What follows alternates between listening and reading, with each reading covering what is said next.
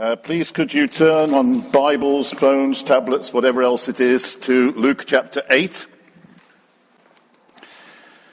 Church here is doing a series uh, on Luke's Gospel. I was last here, I think, in October, doing Luke chapter 4. So you've got a long way in three months. I think got another four chapters, so it could take some time to finish it off. Anyway. It's good to be here again, good to be with you. And when we think of all those who are at the east side in their congregation as well, uh, there's good things happening in the church. That's very, very exciting. Luke chapter 8 and verse 18. It's not Luke chapter 9 and verse 18. I had really prepared the right passage. Steve was sitting there just looking, a, you know, a little bit concerned. Has he got the right chapter after all? Well, you've done five chapters then in four months. That's really good. Luke chapter 9 and verse 18. Once when Jesus was praying in private and his disciples were with him, he asked them, who do the crowds say that I am? They replied, Some say John the Baptist, others say Elijah, and still others that one of the prophets of long ago has come back to life. But what about you? He asked. Who do you say I am? Peter answered, God's Messiah. Jesus strictly warned them not to tell this to anyone. And he said, The Son of Man must suffer many things and be rejected by the elders, the chief priests, and the teachers of the law. And he must be killed and on the third day be raised to life.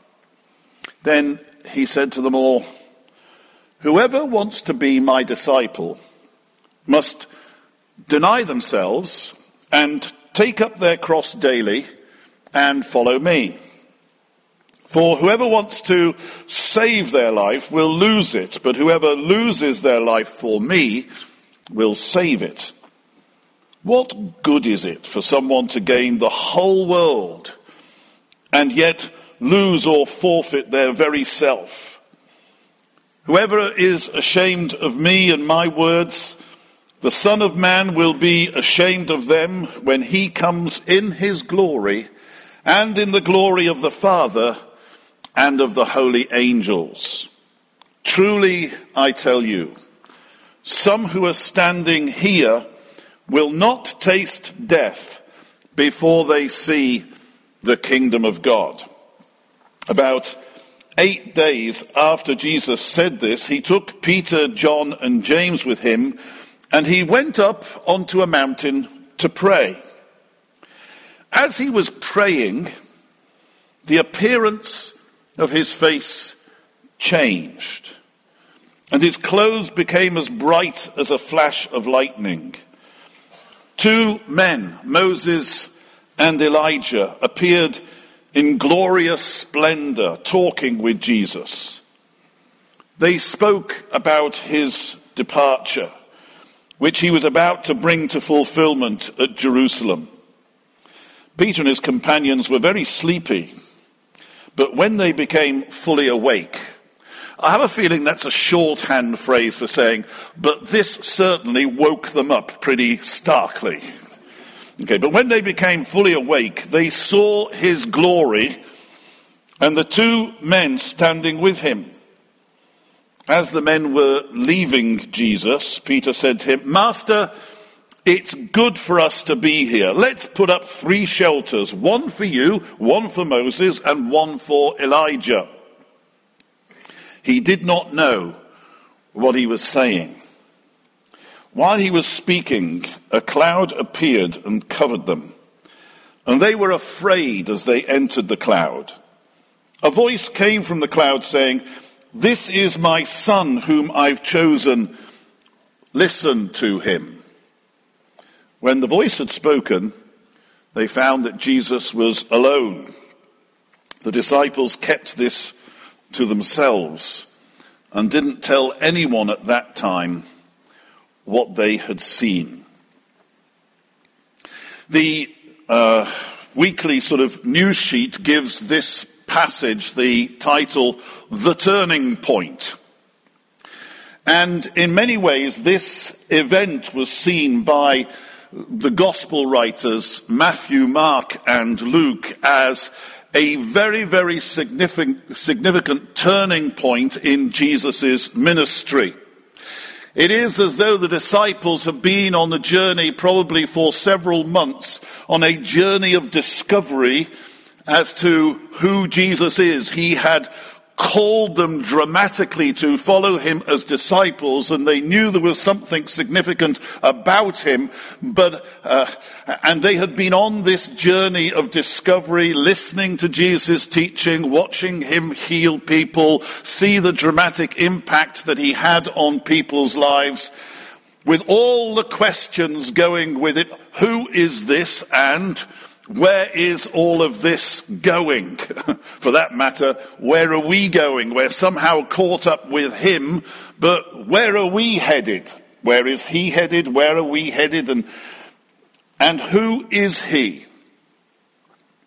And Jesus is taking them on a deliberate journey of discovery as well. This is not accidental. It's not as though they were slow uh, to understand who he was. They were trying to grapple with the questions that his supernatural activity raised. Clearly, the mark of God was upon him. The clarity of his teaching clearly raised because they'd never heard any teachers like this before.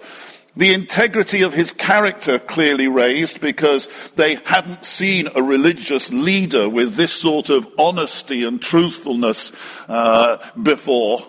There are all sorts of questions raised by what they were walking through and what they were living alongside Jesus. And finally comes this point, probably about a year into the ministry of Jesus, when he says to them, Okay, then, so what are people saying about me?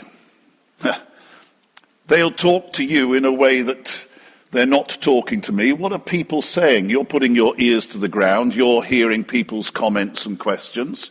What are people saying? One of the difficulties about leadership is you don't hear everything. That's what Steve was saying this morning about this uh, SSA uh, question.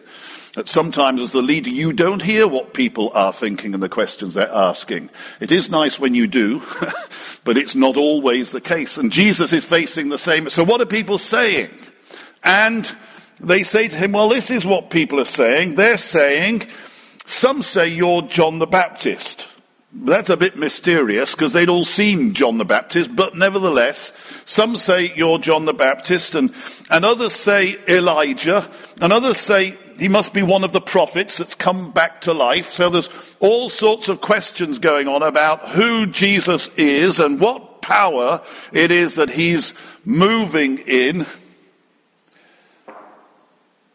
And so Jesus asked the direct question. So, what do you say?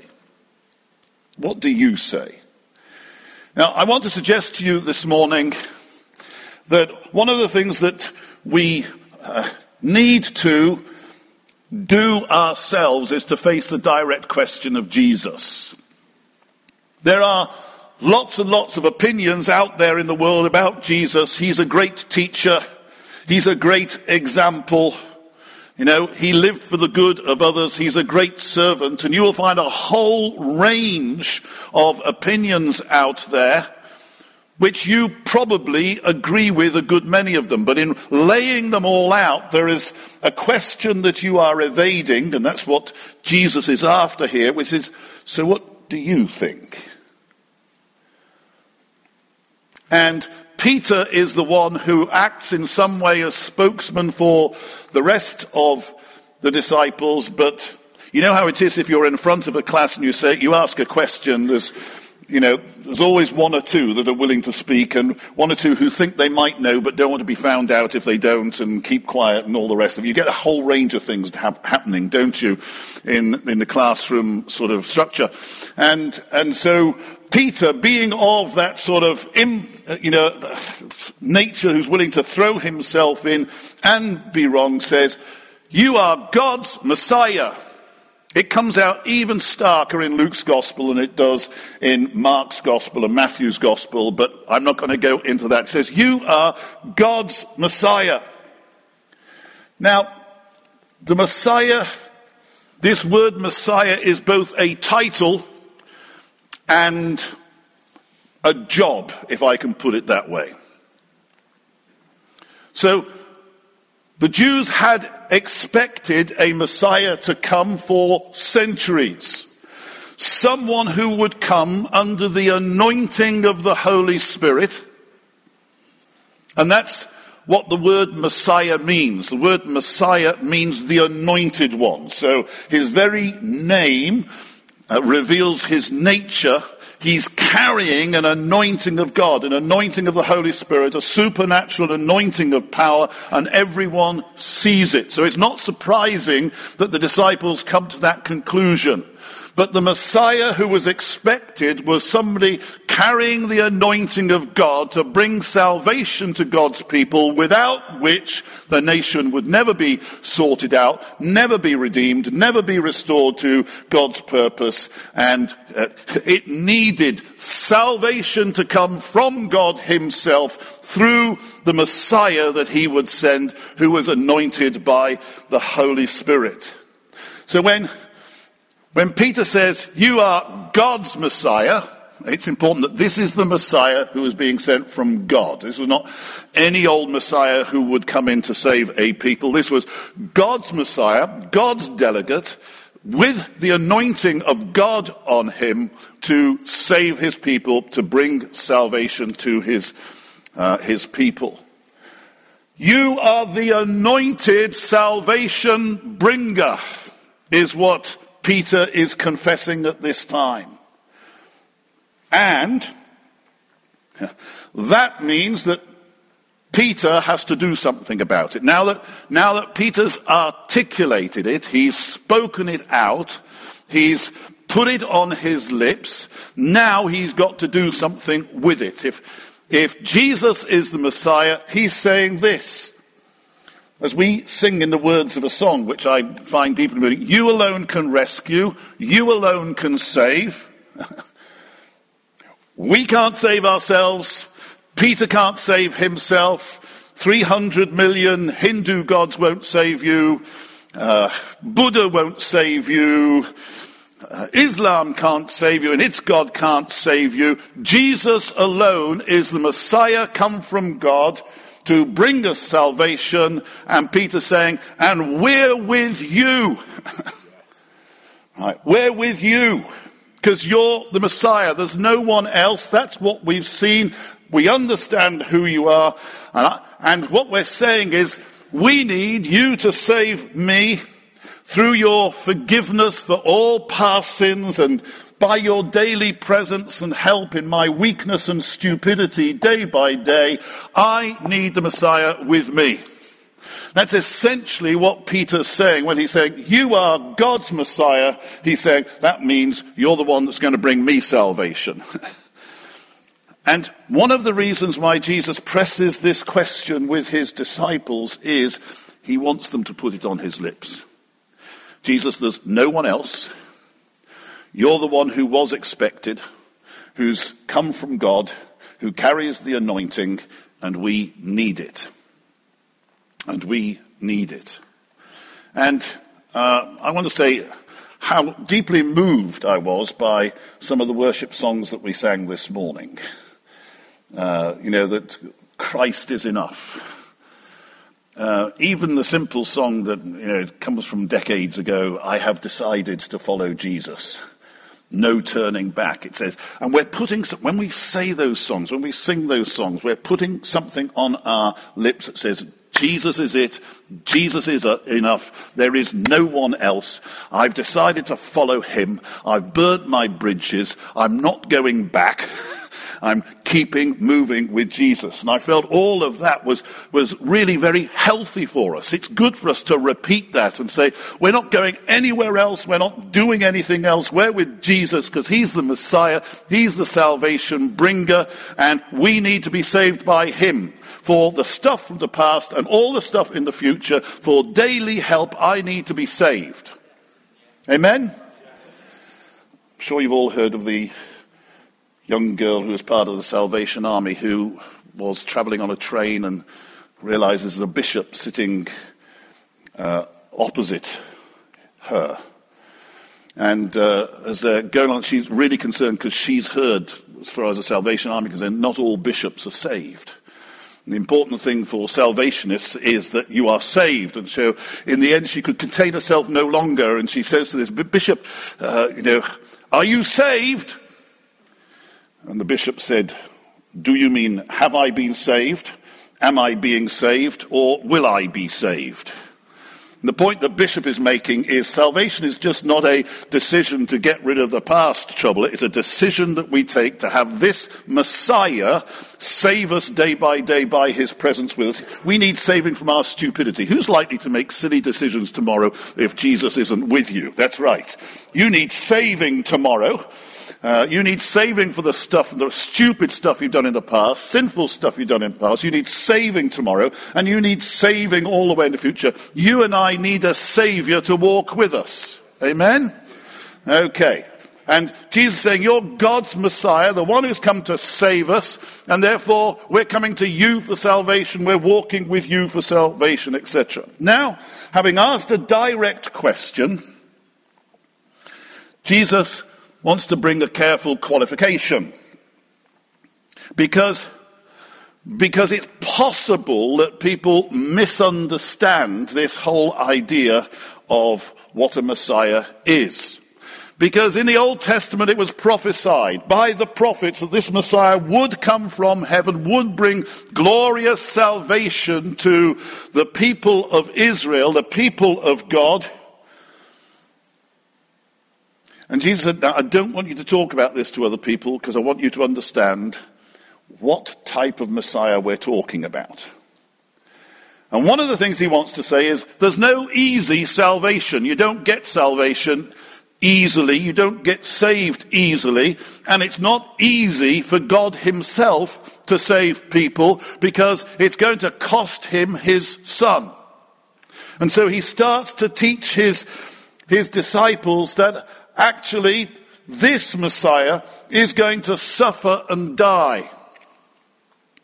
Now, for them, that's a strange notion for Messiah. A Messiah is a conquering king coming from heaven to save his people. It's all sort of white horses and, uh, you know, sort of knight in shining armor type stuff. It's, that was what they imagined when they thought about a Messiah coming from heaven. And Jesus saying, is saying, no, it's not like that. Salvation doesn't come that way, and the Messiah doesn't behave like that.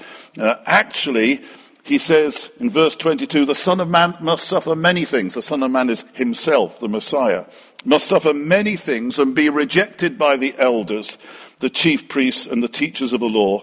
And he must be killed, and on the third day be raised to life. This was a strange thing for this Messiah to say. I mean, strange to their ears. So much so that Matthew tells us that Peter says to Jesus when he says it, No, no, no, no, Jesus. it's not like that. Messiahs don't die. And Jesus says to Peter, Peter, you haven't a clue what you're talking about. uh, and, uh, you know, just get behind me and stop being a distraction to me. He's very direct with Peter at that point. But it was not surprising that Peter should say it. He's going to be a suffering and dying type of Messiah. He's going to be rejected by others and killed, but then rise to glorious life on the third day. Now, the point that Jesus wants to make to his disciples is this He wants them to understand what sort of people it is that brings salvation to the earth. It's not swashbuckling heroes who want to be liked by everybody, you know, the Superman, Batman type figure or something coming in from uh, the sky. It's not those sort of people whose prayers for healing always work and who are really impressive by the anointing on them. Okay, one of the ways God keeps us humble is when some of those things don't work. because we, it then makes us understand our weakness and His strength and His power. So if it happens, it's not because of your prayer, but because of His power.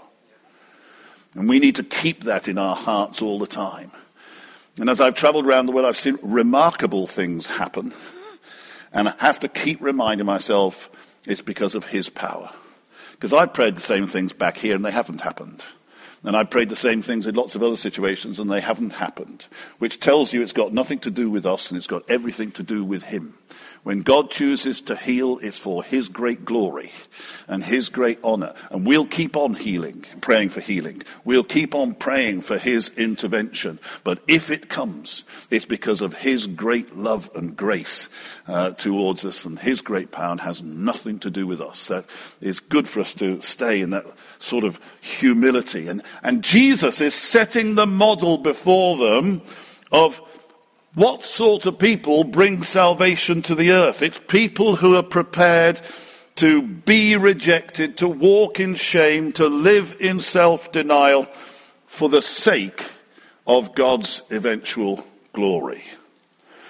Now, what fascinated me, as I did a little bit of homework on this, uh, this uh, saying of Jesus about self denial and so on, is that he says it six times. Each one of the gospel writers records it, and it's recorded actually six times in to- total. He talks to his disciples about the importance of self denial.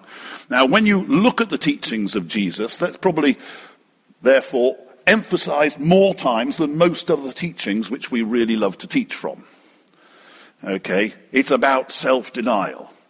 And we don't regularly hear sermons about self denial because it's not cheerful.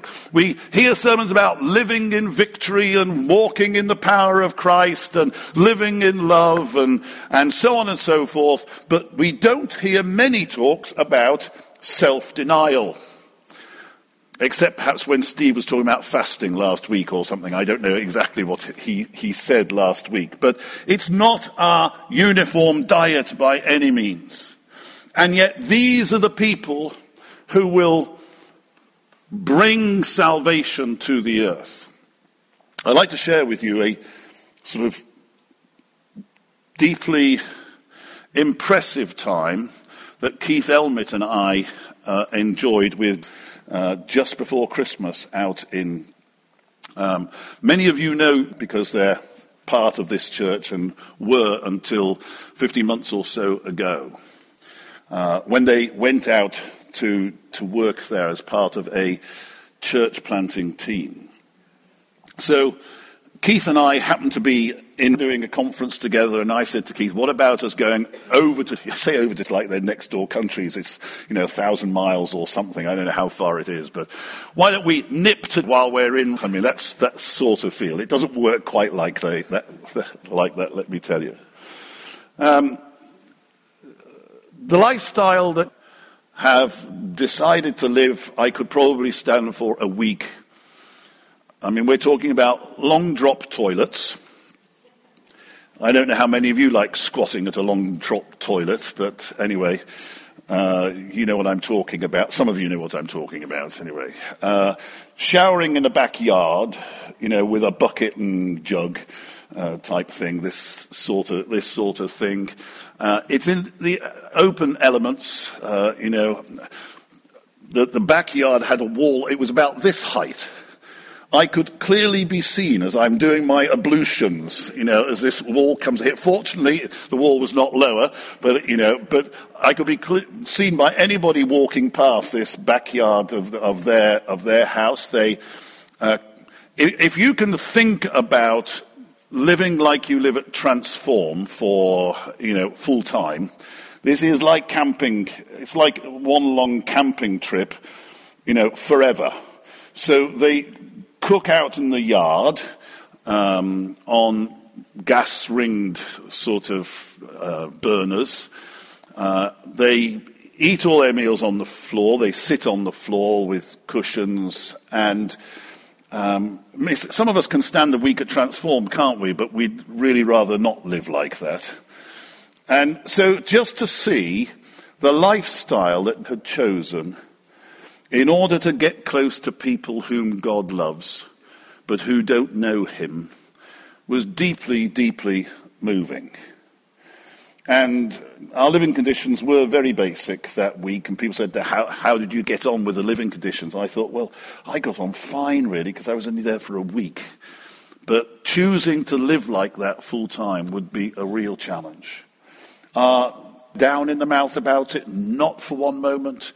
They're talking to neighbors and friends. They're practicing their Arab. Well, is fluent in English, French, and Arabic already uh, working hard at her Arabic, but talking to as many people as possible to practice her Arabic. The, the market in the town that they are living in is just down the road. They're in and out of the market. We took trips to the market, and, uh, and they talk to everybody. I mean, everybody. They're just delighted to be amongst people whom God loves, but who don't know Him yet. Uh, and so, if there's a few costs of this, and they, their internet never works. Uh, they're living on solar panel electricity. There's, there is some electricity that maybe comes on for an hour a day or something, but if it's in the middle of the night, it's not a lot of use to you, is it? Uh, so you do things in the light and then you go to bed at, you know, eh, young people going to bed at nine o'clock in the evening is really weird, isn't it? You know, when we're all dirty stopouts and, you know, keep talking and all the rest of it until you get to a certain age and maturity and then you think that's a waste of time too. Anyway. Uh, all I'm saying, I, I, was just deeply, deeply impressed with, with this choice that they have made to lay aside many things that we take for granted. And when, when Al says to us, just think about the things you couldn't do without. And I have to say, I go there, and there's some things I find it very hard to live without. And they've chosen that as a way of life. And as many of you know, they're having a baby too, and they'll take the baby back there in the autumn um, you know, having had the baby here, um, you know, without batting an eyelid. And on the Sunday, we went out. We, we went out to a rocky outcrop outside the town where they are living. Now, let me tell you about the place that they're living. This is one of the most strategic places to reach Islamic people groups. There are many round them. Probably the most strategic place to reach unreached people groups is in North India. But second to that would be the place that have got their vision set on. And uh, the town that they're in at the moment is a preparation for the next phase where they will move into harder conditions, more challenging environment, and start the task proper that they're about to do.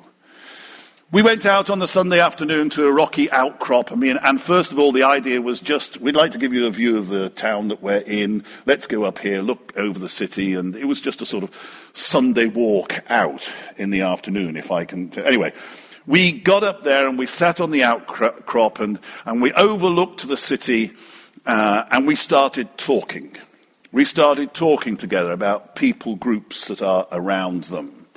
And, uh, about people who's, you know, who are in their hearts. And we talked about the process that, you know, they were hoping to go on if God the Holy Spirit leads them the way they're planning at the moment.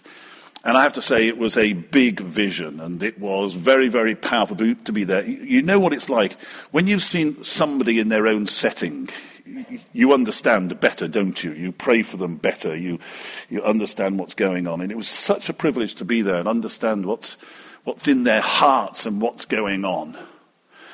And then we said to one another, we said there was a sort of pause after we talked about all the hopes and desires of their hearts. We paused and we looked at one another and said, shouldn't we declare something over this place? And, and we started to lift up our voices and we stood on this rocky outcrop and, uh, and I have to say that was the first to pray. I'm sort of thinking, how, how do you pray for this and what do you pray for and all the rest of it and straight out there. And he says, you know, Lord, Lord Jesus, we praise you that you are the savior of all nations and that you came to die to pour out your Holy Spirit on all nations and to save peoples who are wandering lost and far from you. And you love these people and you have them on your heart. And he started the praise started pouring out of him, and suddenly I realized why he was there. Because he'd seen something. Now, this is the nature of revelation. Peter had had a revelation, and Jesus tells him so in Matthew chapter 16. Peter had had a revelation that Jesus was God's Messiah. And there's now no other way of living. The die is cast. The die is cast. Huh. He's the Savior of the world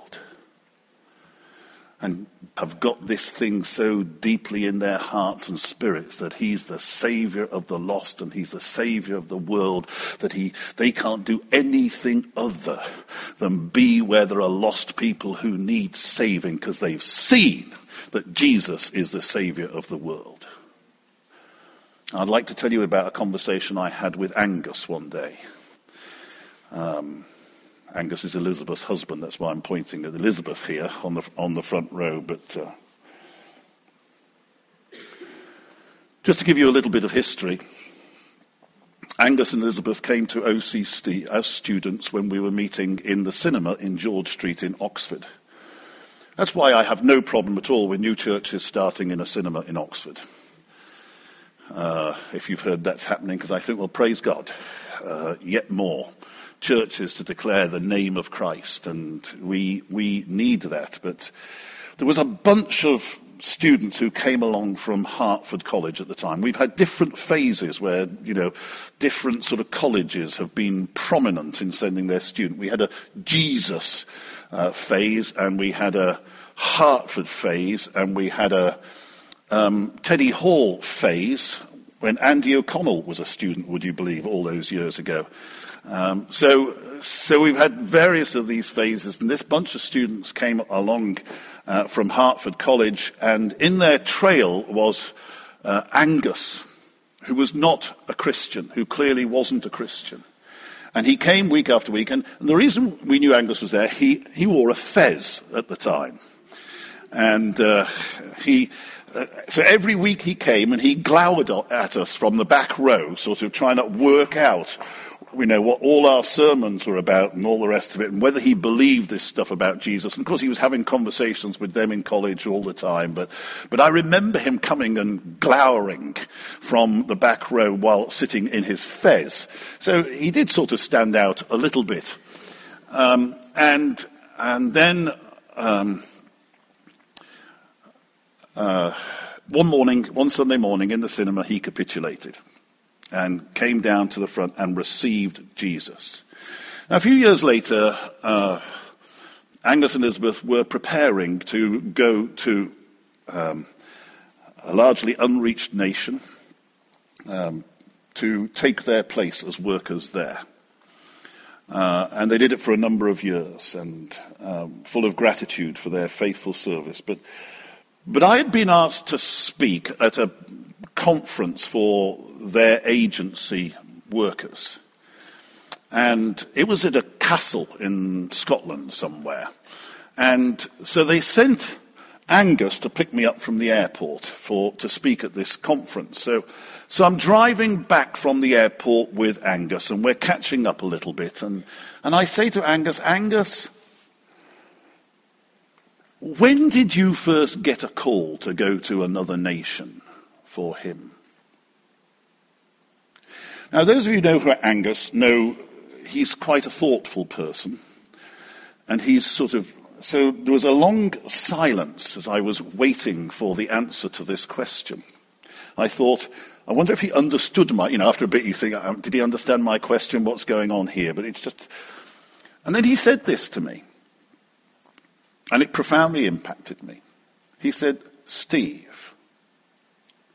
it was clear the day I got born again that this would change my life forever, which is why I didn't get born again that easily. It would change my life forever. And I could not live the same way after I put my faith in Christ as I did beforehand. And it was clear to me that I would have to tell people, if I believed it, that Jesus was the only one who could save. As I'm sitting there in his car, we're driving over the mountains, I think, I wish most people were saved like that. And weren't just looking for a little bit more of the blessing of God in their lives, but actually understood that this was about Jesus being the only one who can save. We've seen it. And being prepared to live like salvation livers, like salvation bringers live. In other words, to take up our cross and deny ourselves and follow Jesus because we're determined to be part of the army of people who are bringing salvation to the earth. And somehow, my dear brothers and sisters, it needs to be a revelation in our hearts that Jesus is the only answer and he's the only savior and he's the only one who can change the heart of our nation, which desperately needs it. And I'm not saying it's better to go where you are to do the job. You can do it just as well here if you have the burning revelation in your own heart and mind that Jesus is the only Saviour, and you have made the clear decision that you will deny yourself popularity, respect, uh, the desire for appreciation to be one of those who bring salvation to the earth. But those are the people who will bring salvation today into this nation. People who are prepared not to live comfortably, not to want everybody to like them. That's over if you're one of Christ's people, if you're one of the Messiah's band, the desire for popularity, the desire for everybody to like you. And it almost seems like today we pray, you know, that everybody will think well of us. Woe unto you when everyone thinks well of you, Jesus said. We have to have dealt with that issue in our own hearts if we're going to live for Christ, because it's the only thing that will cause us to live boldly and with passion and fearlessly and even embracing the shame of Jesus Christ in this world, because we know that Jesus is the only one that can save this nation. Jesus is the only one that can save this city. That's why City Cry is on next Friday, because we believe Jesus is the only one who can save this city. Amen? Let me try and bring this down to earth because it's that bit's taking me longer. But at the end of all of this conversation that Jesus has with his disciples, he, it's almost like God wants to give them a glimpse of things to come.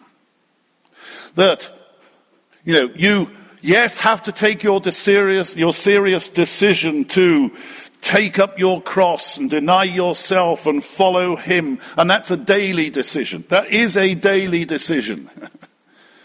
that's what Jesus said. It's a day, you have to have made that but, but have we got a glimpse of glory to come? I felt very honored when Lorraine and I, a couple of weeks ago, we went to visit Lulu in Sobell House. Now, many of you know Lulu here. Some of you don't know Lulu in her sort of more vigorous and halcyon days, but this lady from Borneo has been part of our church for 20 odd years and who always danced or threw flower petals around or did something to, you know, offer worship to God. Is just one of the most wonderful ladies, but has been hit by a disease which will probably uh, lead to her death quite soon. And we went to see her, and she starts telling us. Um, she and Trevor and and Anne sort of followed us in the room, so they might have got the same experience. But she started telling us about dreams that she'd been having dreams of eternity. You know, and we said to her, Lulu, you are so privileged. You know where you're going. And God has given you glimpses of eternity. so that you're not afraid and so that you're looking forward to it. What a privilege to pray with someone like that. No fear of death, you know, only glimpses of glory to come. And, and that's what happens in this story about the transfiguration here. So Jesus takes them up a mountain, and as he starts praying, his own countenance, his own appearance is transformed. I have enjoyed that with some people. You know, you're praying with one or two precious people who know God in a way that you don't, and it's almost like you are lifted up. And, you know, as they pray out their heart to God, you yourself in your own nature are transformed. I remember as a young pastor going to visit a former pastor's wife a widow. Uh, and, and, I would say to her miss, at the end of a conversation, just asking her, Mrs. P, should we pray together? She said, Oh, yes, please. She was Welsh. Say, Oh, yes, please. And, but then she would start. And she would keep going and keep going and keep going. She was too young to have been in the Welsh revival, but it was a Welsh revival type of prayer. It was, you know, one of those that lifted you up and transported you in the, into the presence of God. And that's what happened as Jesus starts praying. He is changed, his countenance is changed, and then the disciples in their sleepiness see that there's not one figure, but there's three figures there standing before them. And they understand that one is Moses, Moses stands for the salvation and the law that God brings, that gave the Jews their unique character and culture because God rescued them as a bunch of slaves from Egypt and, and, and gave them his word and gave them his law and taught them how to live. And Moses was the founder and author of all that. Moses is standing there with Jesus. Here's, this is the, gallery of glory, if I can put it that way. And Moses belongs there as the founder father, in some ways, of the nation of Israel, although there were others, the patriarchs before him. And, and Elijah stands there as the one who spoke the prophetic word into the, into the nation uh, of Israel and who, you know, took issue with prophets of Baal and alone stood against false religion.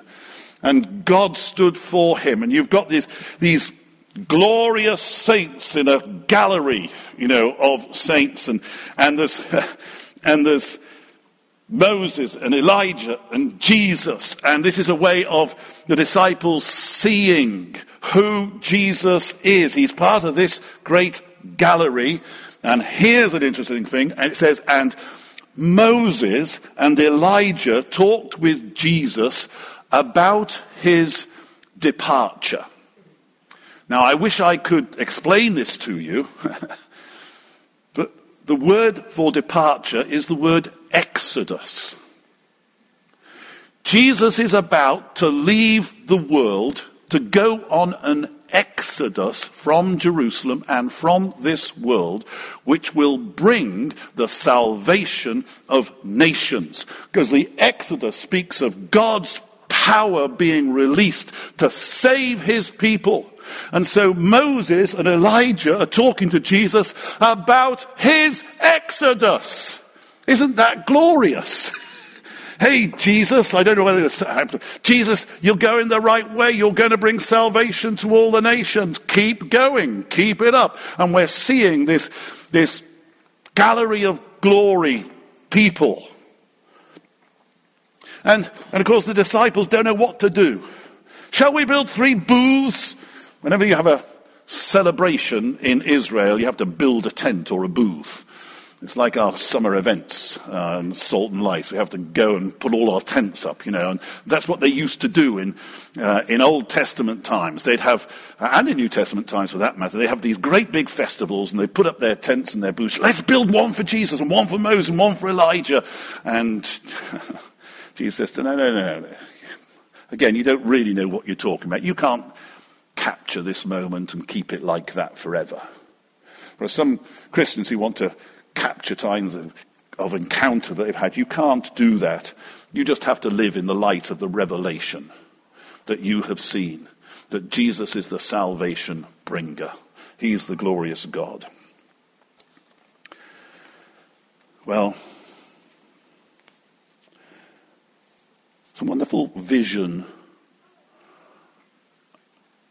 in Ezekiel chapter 47 of a river that flows from the temple, the throne of God. And Ezekiel the prophet is taken for a walk along this river by a guide. And they've been walking along this river for two kilometers. And suddenly the guide turns to Ezekiel and says, Ezekiel, do you see this? That is one of the oddest questions. They've been walking along the river for two kilometers, for goodness sake. Why does Ezekiel's guide say, Do you see this? Listen, it is possible to see things but not to understand them, to see things and not to grasp them, to see things and for it not to make any difference. If if you're saying to Jesus this morning, You are God's Messiah, and there is no other, you can't live a sort of casual, careless, complacent life. You're going to have to talk about Jesus. You're going to have to share Jesus with others because, because there's no other way for them to be saved. And you've had a revelation of Jesus. What we can't do this morning is preach a nice sermon. Oh, isn't that interesting? No, no, when you've understood who God's Messiah is, and that it's Jesus and there is no other. The die is cast. You're spoilt for life. It might be nations, it might be this nation. But you can't be ordinary, unmarked by this. You're one of those band of salvation givers. Salvation bringers who are determined to embrace the shame day by day of being one of Christ's people in this earth. You see it as an honor to carry the name of Jesus and embrace the shame in order to see salvation flow out of the earth. Now, what we're going to do to finish this morning is this. I'm going to play you a short video, which quite a few of you will have seen before. I have to say, it's one of my favourites. If there were one or two who haven't seen it before, then we just want you to have the privilege of seeing this, so this is for you. But it's, it's a, a prayer of a man called Dr. Lockridge, a deep south preacher. I see some people smiling already. You know what's coming, but this is still good. Now, if ever a man had a vision of Jesus and who Jesus was, it is this man. As I understand it, it says that this is a patch of a sermon. I don't think it is. The story I heard is that he was at a conference and he was asked to open the conference in prayer. and he stands up and spontaneously, spontaneously prays this prayer.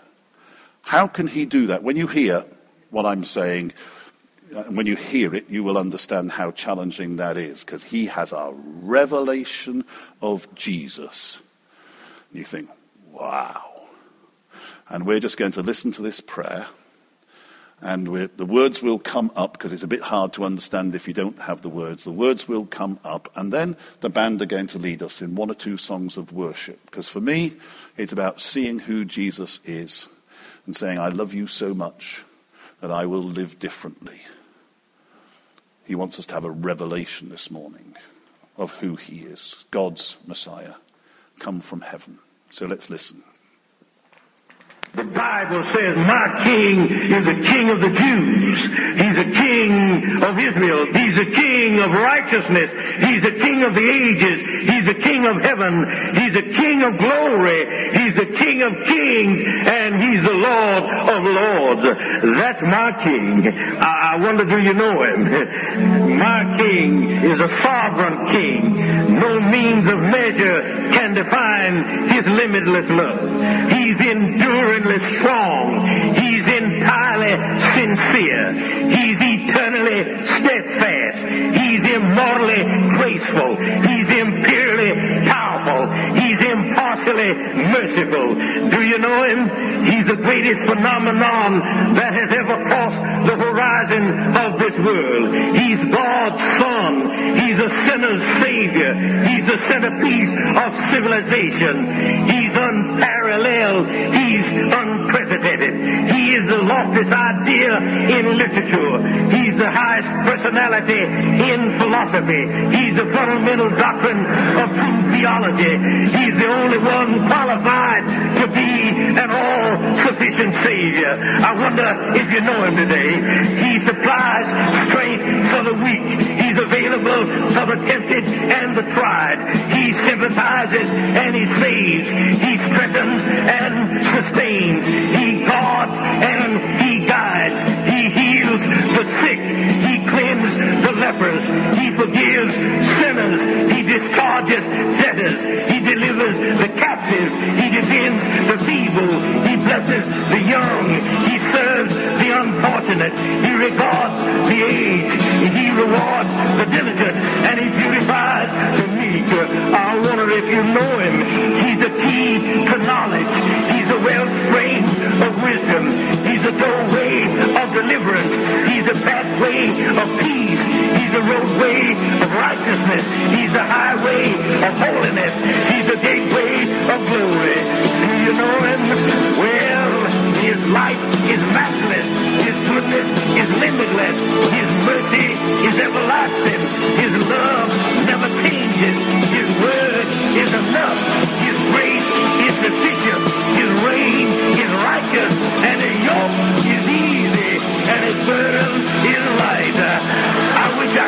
Could to. He's indescribable.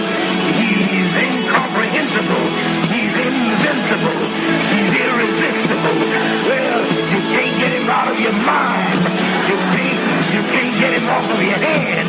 You can't outlive him, and you can't live without him. Well, the Pharisees stand him, but they found out they couldn't stop him. Pilate couldn't find any fault in him. Herod couldn't kill him. Death couldn't handle him. And the grave couldn't hold him.